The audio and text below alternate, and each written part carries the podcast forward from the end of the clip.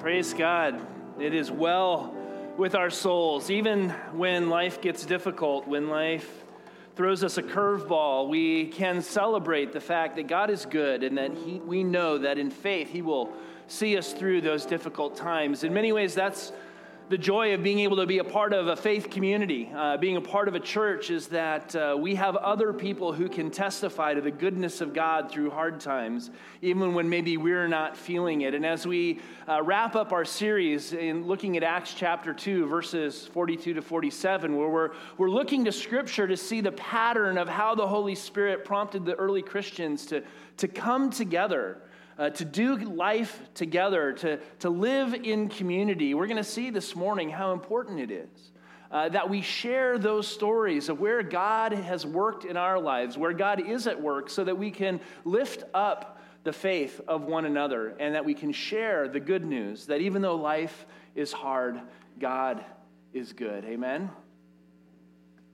We've uh, been saying that uh, our new invitation as a church that you see printed on your bulletins this morning is this idea to come and grow with us. Because we want to be a church that is reaching out, that connects with new people, that, that is a blessing in our community, and, and, and, that ultimately sees more and more people coming to a new faith in Jesus Christ as their Lord and Savior. That's part of what the Bible says is our calling as a church. That's one of the reasons why we exist. Yet, we also have said that included in this invitation, if we pay attention closely, is the prior assumption that we ourselves are growing in our faith, right? It's come and grow with us. And so we cannot grow as a church unless and until we are focusing in on how do we develop and grow the people who are already here. Discipleship isn't just evangelism, it's also leadership development. It's how we grow through a lifetime of our commitment to follow Jesus as his disciples. And if we're not growing, then we're not really having something that we're inviting people into other than maybe a, a worship service on Sunday morning. But, but I think what we see in the story of Acts chapter 2 is that the invitation to Christian community, to be a part of church, to become a follower of Jesus, is so much more than just attending church on Sunday morning. The premise of this series that we've had is that this shared lifestyle of these early Christians that we see emerging in Acts chapter 2 was not some random or accidental pattern of life, but was a response to the presence and the power of the Spirit of Christ that He poured out on those early believers and prompted them to live out of the heart of God for one another. So we're going to read those verses 42 to 47 again. We've talked about how there are kind of pairs of verses here, but today we're going to focus in on the last two verses, uh, verses 46 and 47. But I'd like to read the whole uh, section for us again. It says in verse 42 that they devoted themselves to the apostles' teaching and to fellowship, to the breaking of bread and to prayer. And the result was that everyone was filled with awe at the many wonders and signs performed by the apostles. All the believers were together and had everything in common, and the result was that they sold property and possessions to give to anyone who had need. Every day they continued to meet together in the temple courts. They broke bread in their homes and ate together with glad and sincere hearts, and the result was that praising God and enjoying the favor of all of the people, and the Lord added to their number daily those who were being saved. Would you pray with me one more time and ask God to bless? Are looking into his word this morning. God, we ask for your spirit to be upon us and for these words to sink deep into our hearts and into our minds, to illuminate for us how you are calling us forward as your people in our day, in our time, and in our place.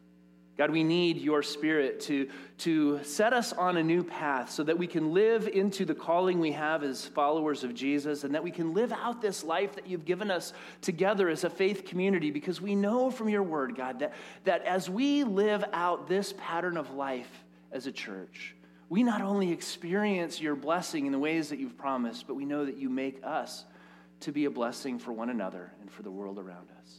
God, we pray that you would show up in our lives again, today and in the days ahead. It's in Jesus' name we pray. In the first week, we introduced the acronym GROW, which is just a, a, way to help us remember the things that these early Christians devoted themselves to. They devoted themselves to the apostles' teaching, which we said is essentially God's word. The Bible has been the, the, the culmination of the apostles' teaching about what Jesus taught and, and, and how the Old Testament was fulfilled in the life and the death and the resurrection of Jesus, and then how they applied that in their life as a church. And so that's been captured for us in the Bible. Uh, Uh, relationships, so they gave themselves to the fellowship of, of believers, so they, they learned how to live in relationship well. That led to outward action. We talked about how the breaking of bread, which is a, a, another way of talking about communion, was also a sign for them, not only of the broken body and the shed blood of Christ, which reminds us that we all come to God on equal footing and, and that it's all by His grace that we've been saved but that as followers of Jesus, we too are called to be broken bread for, for others. We too are called to live a life of sacrificial generosity as a sign of God's good news at work among us. And so, so the broken bread is this outward action of how it's not just me and Jesus, right? But it's because I have Jesus in my heart, because I have God in my life, God wants me to be broken bread for you, for others, and for the world around us, which ultimately leads to a lifestyle of worship. They devoted themselves to prayer, which we said is more than just blessing the meal, right? I mean, blessing the meal is good, but this idea of engaging with God in an ongoing way, that, that relationship with God isn't just us talking to God and hoping that He's going to respond. It's a, it's a dialogue, it's a conversation and God speaks to us through His Word and through His Spirit. And if we have ears to hear, as Jesus said, God will show up for us in some amazing and powerful ways. And we've talked about how, as we also learn to devote ourselves to these core elements of Christian community, we believe that we will see the same kinds of results that these early Christians experienced, right? What was the result? We saw it in verse 43. Everyone was filled with awe at the many wonders and signs performed by the apostles. God showed up. And if you look at the stories of how people's lives were impacted, people found healing and wholeness through their relationship with Christ. Miracles happened, hearts were transformed, enemies became friends, strangers became family, and the church grew. And, and, and, I would suggest, I don't know how you feel, I, I, I want to include you in this because I want to say here at Faith Covenant Church, we, we want God to show up, don't we? I want God to show up. I, I want to be able to go, praise God, that wasn't me. You know, that, that's evidence of the Spirit at work in our lives, transforming people from the inside out. Because I think when God shows up, other people become attracted to that spiritual power that is at work that can only happen in the midst of shared Christian community. That's our hope at Faith Covenant Church. It's not about how good we are, it's about how good God is, and we want to see God show up. So this morning, I'd like to just zero in on the last two verses, uh, verses 46 and 47 of chapter 2, where again it said, Every day they continued to meet together in the temple courts. They broke bread in their homes and ate together with glad and sincere hearts, praising God and enjoying the favor of all the people and the Lord added to their number daily those who were being saved. See, I, would like to suggest that what we see here is a, is a rhythm to life, a rhythm between uh, worship in the temple and, and, and worship in the home. Because these early Christ followers still considered themselves to be good Jewish believers, right, like Jesus did, they continued to go and worship in the temple. They saw Jesus as the fulfillment of the Old Testament laws and prophets, not as starting some new and different religion. So, so they continued to gather in the temple courts where they had regular times of prayer each day. So you could go in the morning for morning prayers, or you could go in the evening for evening prayers. You could gather in the courts and you could hear uh, teaching and, and, and speaking. And so it was a part of their corporate worship life that they continued to be a part of. And it was a natural rhythm for them for at least if you lived near the temple in Jerusalem, right? So, so scholars suggest that, that we shouldn't fall victim to the temptation to think that as we read this, eh, that they gave up their nine to five lives, they devoted themselves to living in the temple and in each other's homes, and they just ate together and, and didn't have jobs and didn't have work and didn't have all of the other things that we have to face, right? That's not what's going on here. Although we also recognize that in times of spiritual revival, there's more impetus for people to gather more frequently. So, so in this new newness of life in Christ, they, they may have more frequently gathered together to celebrate the intensity of what was happening and to talk about what was going on in their lives. But in every revival, that, that ultimately kind of tones itself down into a more sustainable rhythm, right? And, and we see that rhythm beginning to show itself here uh, of, of corporate worship and then time together in the homes. In the biblical account, we know that the temple gatherings eventually faded from view as the church spread outside of Jerusalem to the rest of the known world where there was no temple and spread to non Jewish believers. And ultimately, in AD 70, the Romans destroyed the temple and it became kind of a non issue, right? But it's the sense of, of rhythm that, that gave a pattern to life corporately, that, that allowed people to experience life as, as part of a larger movement of Jesus' followers, but to have it be a deeply personal experience as well. And I'd like to suggest for us that, that we see the same value in our experience of church today. As we come together to worship on Sunday morning, to gather with God's people, we're reminded that we're a part of something larger than ourselves right? That, that, that this faith isn't just my faith, it's a faith of a, a community of people that we've called to come together to celebrate what God is doing in our lives and in our careers and in our families. But, but we can't know intimately and personally everybody who's in this room, much less everybody who attends our church. We're not even all here on the same Sunday, right? So, as part of smaller home gatherings or Starbucks gatherings or, or, or, Brank's barbecue gatherings, it really doesn't matter where we gather, right? But smaller gatherings of people where we get to know one another at a more intimate and personal level becomes an essential part of understanding that, that this Christian life is, is not just something we're a part of as a large movement, but it's deeply personal to each one of us, and we're not alone on that journey. There are friends who God will bring into our lives to walk with us and to share the joys and the sorrows of life. And the reality is that we need both in order to grow in our own lives spiritually, we need to be a part of something larger than ourselves, and we need to be a part of something that's intimately personal to us. If we don't have both of those, we can get off track in one way or another. And I'd like to suggest for us as a, as a larger church, we need to be ensuring that we're providing both of those experiences for you and for the new people who would come, because that's a part of how God draws people to a relationship with Jesus as they get to taste and see the truth of his word lived out in both large and small ways. It says they broke bread in their homes and ate together with glad and sincere hearts. Isn't that a fun phrase? They ate together with glad and sincere hearts. As we've mentioned regarding before that the breaking of bread had this dual meaning. Yes, uh, they broke bread in communion as a remembrance of Jesus, but for them, it was a full meal deal. I mean, they actually had the feast, right? In fact, later on, they actually called it a love feast. They'd get together to, to love on one another and they would feast around the table. And as they were doing this, where did this come from? It came from Jesus, right? Wasn't this Jesus' pattern? Jesus loved to party. In fact, he loved to party so much that, that the religious people call him a glutton and a drunkard, you know? But, but he loved to feast with people because for Jesus it was a sign of the joy of God's kingdom that was breaking into this world. And that our call to follow him and to, to love God was to learn how to love one another well.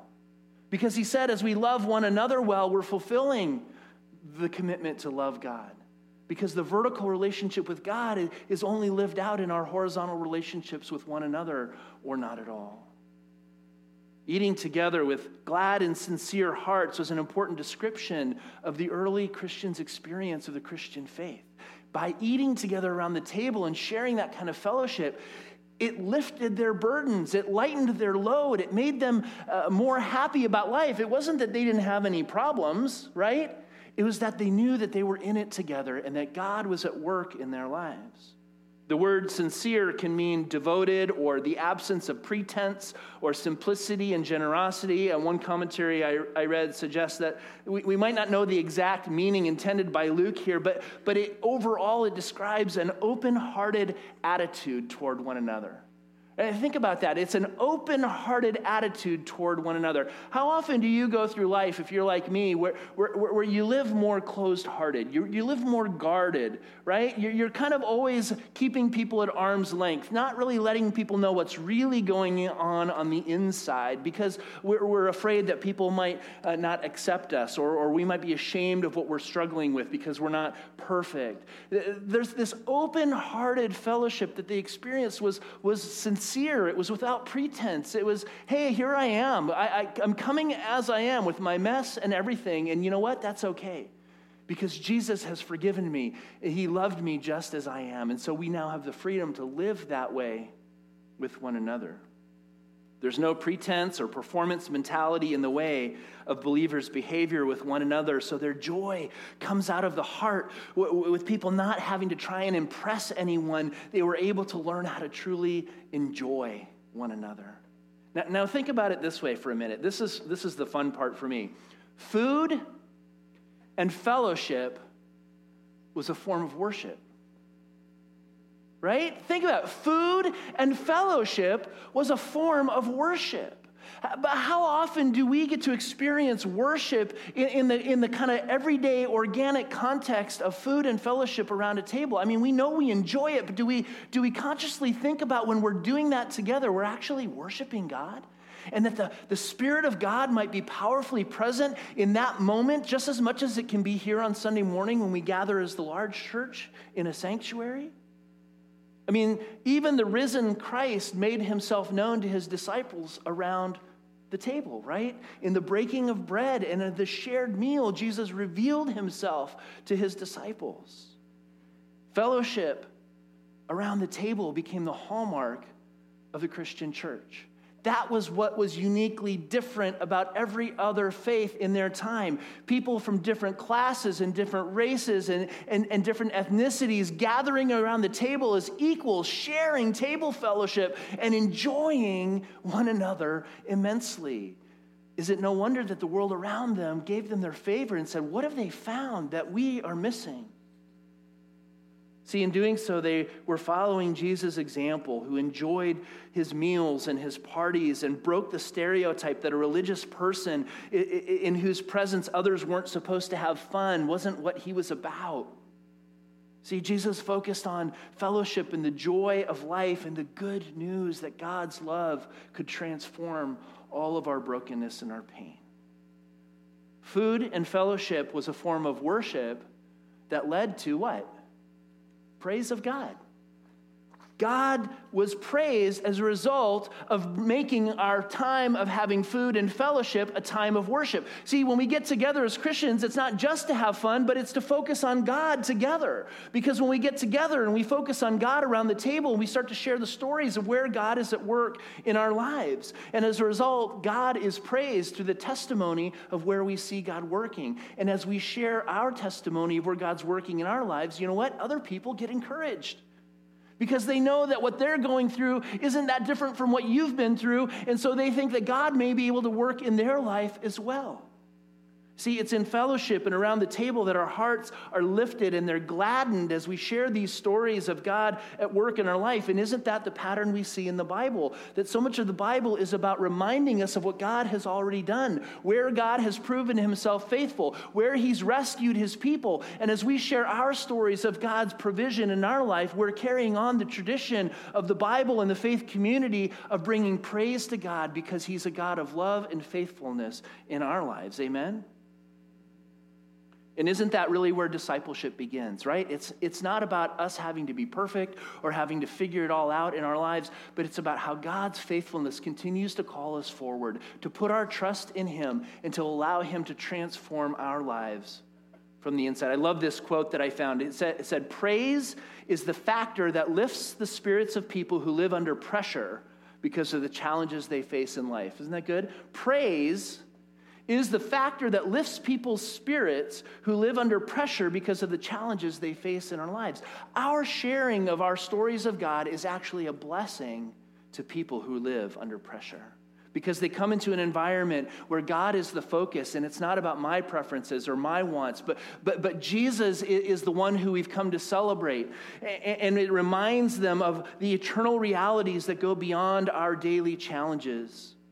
And they receive a spiritual lift so that they too can praise God no matter what's going on in their lives.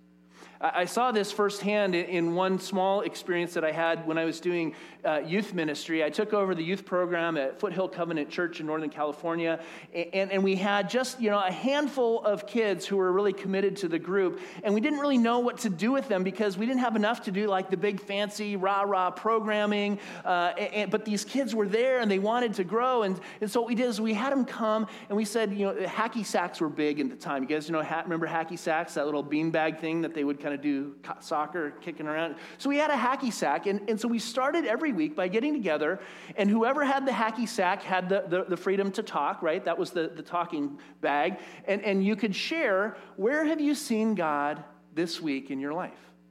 And, and you could share, it and if you didn't have anything, you didn't have to. And then you could choose, you throw it to another person, and whoever got the, the hacky sack would then share. Well, when we started, you know, where have you seen God at work? You know, these are, you know, 13, 14, 15 year old kids. Boom, they're like, I don't know. right? So they throw it to me. It's like, well, you know, I, I saw God in, in, in, work in my relationship with Tammy because we got in this terrible fight this week.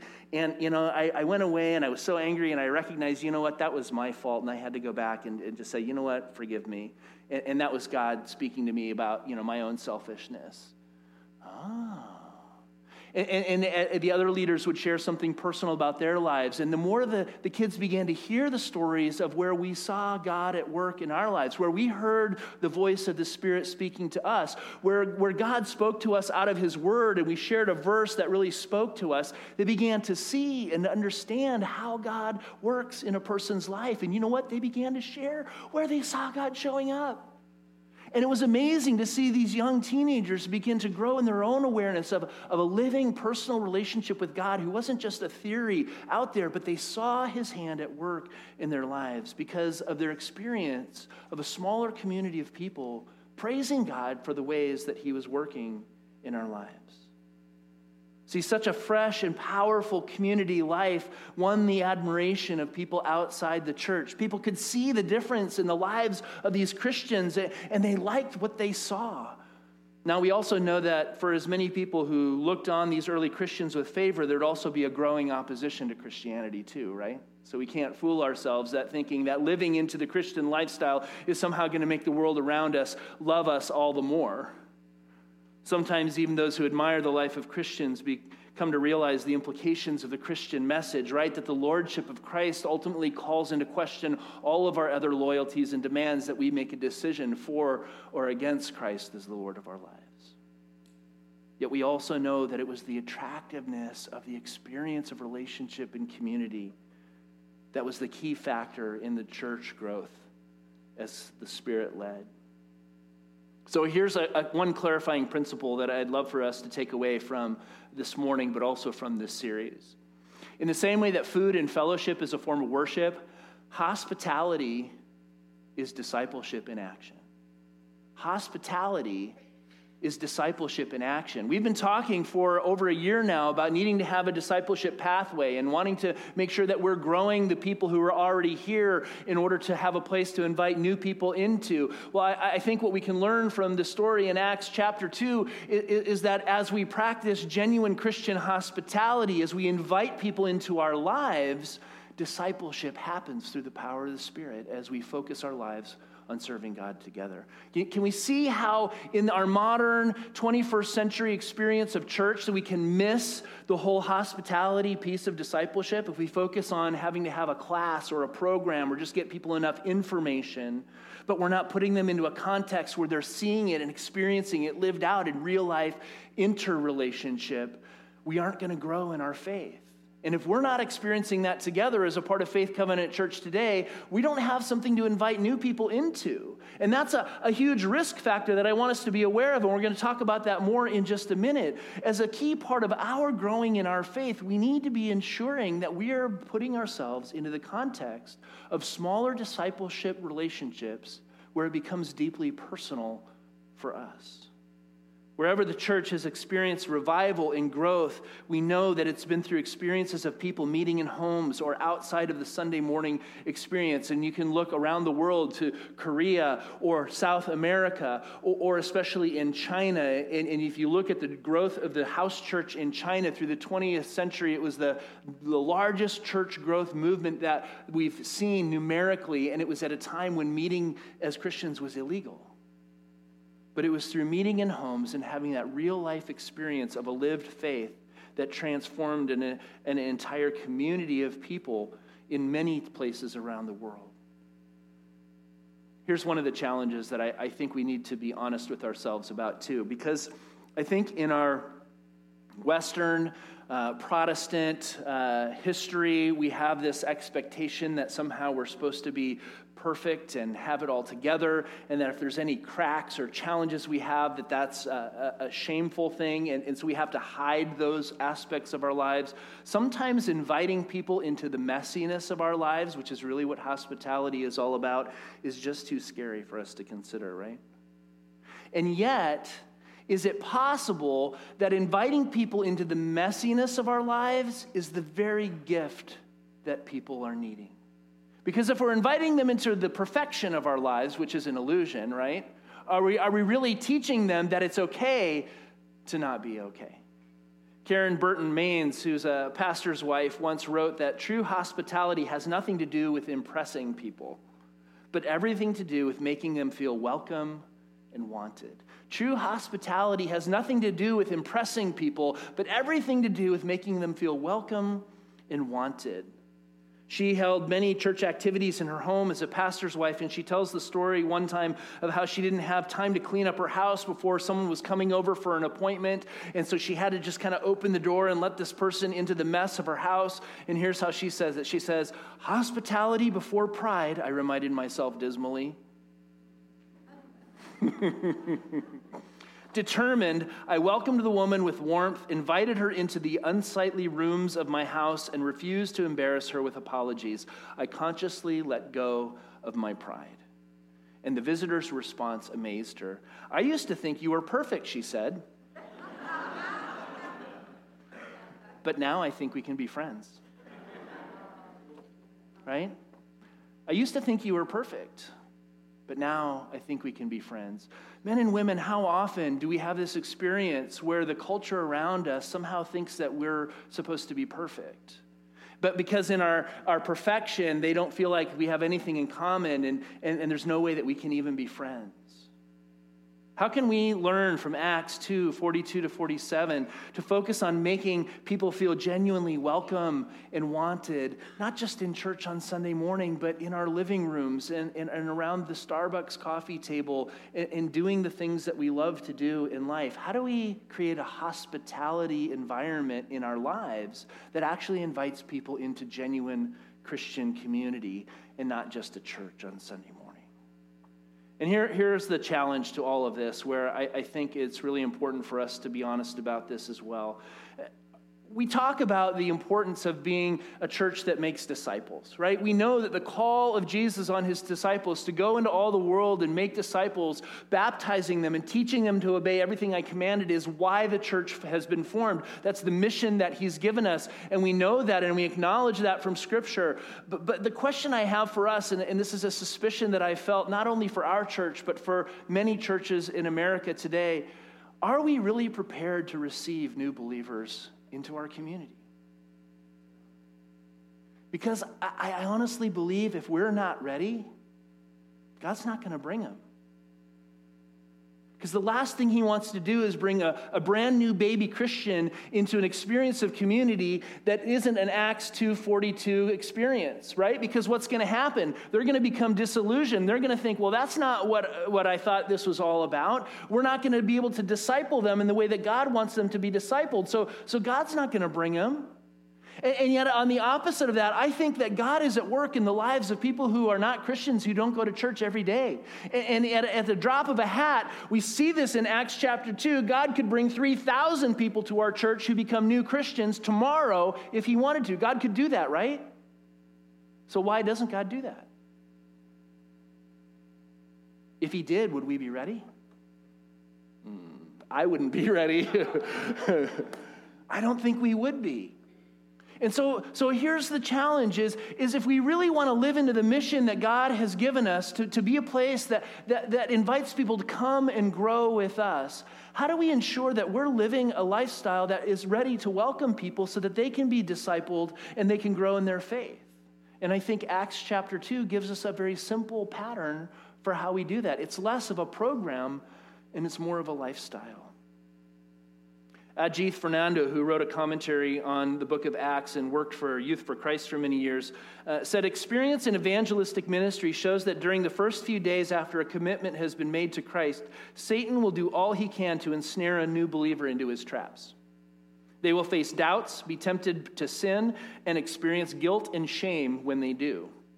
Then they will face persecution and ridicule. They will be shocked and disillusioned by the behavior of other Christians and can become discouraged with God since He doesn't seem to answer their prayers.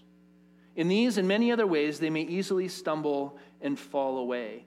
Thus, like newborn babies, new believers need special care during the first few days of their spiritual life. Usually, however, there's no intentional place in most churches to be able to care for new believers. We need like a, a, a neonatal center, right? That's ready to, to, to put people on life support and to protect them from the hazards of their environment because we know that, that, not, that Satan would love nothing more than to steal the joy of those people who are coming to newness of faith. John Wesley, who is you know, one of the most famous evangelists uh, in the modern age, considered this so important that he's reported to have said, I determined not to strike in one place where I could not follow the blow. Right? If he wasn't prepared to, to take on those new believers and to nurture them in their faith and to actually disciple them to a place of safety and maturity in their lives, he wasn't even going to start. And, and the organized system that he developed to conserve the fruit of his ministry is considered one of the secrets of the long term effectiveness of the whole Wesleyan revival. The reality for us men and women this morning is that Christian community uh, is, a, is where we get together not only because it's a vital part about how we grow, but because it's a part of how we help others grow. See, each person is invited to be a vital part of the body of Christ, the Apostle Paul teaches us. And we're to be engaged in fellowship with one another. And if we are not engaging in fellowship in the kinds of uh, relationships that we're seeing in Acts chapter 2, not only are we missing the opportunity to grow ourselves, but we're limiting God's ability to use us to help others grow in their own discipleship. Are we truly prepared to receive new believers? Are we truly prepared to, to live this kind of community with one another? I believe that God will bring people to our church and that we will celebrate the joy of their new faith in Christ if we're prepared to begin to learn together how to practice the kind of hospitality that we see here in Acts chapter 2 because it says the Lord added to their number daily those who are being saved, right? We talked about this on the first week. It, it, wasn't a church growth strategy that somehow the people were good enough and they did it right so that people were attracted enough to grow. The Lord brought those people. It's the power of the Spirit of God to transform people's hearts and lives. And it was the Lord that added to their number daily those who were being saved.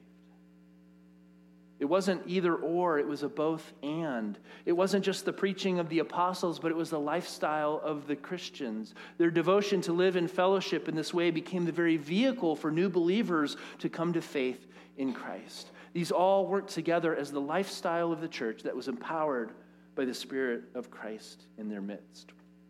The Apostle Paul said it this way in 1 Corinthians 3, verses 6 and 7. I planted the seed, Apollos watered it but God made it grow, right? So neither he who plants nor he who waters is anything, but only God who makes things grow. Men and women, we have a God who wants to make things grow. We have a God who created you and me and created this world to be a, a, a world that brings new life, and that through his, his spirit, the spirit of his son, Jesus, has a whole new opportunity for us to see new life spring forth in, in people who are struggling in their sin and in spiritual death. And we can celebrate the newness of life, and it brings hope and joy to us as we see God transforming hearts and lives around us. As we grow in character and maturity in Christ, God uses us in our relationships with one another to demonstrate His love and His mercy to the world around us. See, church health and church growth are really two sides of the same coin. Discipleship and evangelism are two sides of the lifestyle and the attractiveness of what it means to be a part of Christian community. And that's why we introduced what we are calling our real life together commitment. And we're going to talk more about that. We wanted to introduce it to you in this series. Uh, we're thinking at this point it'll be something that we'll bring back in the new year as we move towards our annual meeting in January. And we'll be inviting everyone to consider how they might make a, a more formal commitment to be a part of Faith Covenant Church here. And, and the way we would see that happening is to attend church on Sunday mornings, but also help make Sunday morning happen. It takes a lot of people uh, to host church. And if we want to be a church that does hospitality well, we think that if this is your church and you're a regular attender here, you can help us make Sunday morning special for all people and especially guests. Be in a small group. As we're talking about this morning, we need that smaller, intimate place where we are known personally and we can grow in our faith in ways that we can't when we're just in the larger church setting. Serve on at least one serving team. God wants to use your gifts and the, the, experiences and the abilities He's given you to be a blessing to others. And if you want to grow in your faith, uh, you need to be serving in order to see how God wants to develop you and grow you. That's a part of your discipleship to Jesus, not just us trying to get you to serve the institution of the church. And finally, of course, support the church financially. We talked about that last week, the third rail of preaching. the disciples had all things in common, and they shared all the resources because they ultimately believed that they belonged to God, and God had simply given us these gifts to be stewards of His gifts to share with one another.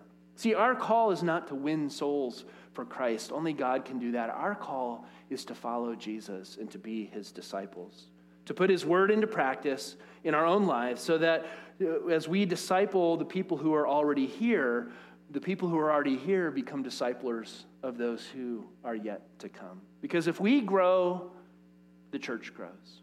And if the church grows, then the kingdom of God grows. And if the kingdom of God grows, then God is glorified. And isn't that our ultimate purpose in life is to bring glory to our heavenly Father? Amen. Let's pray.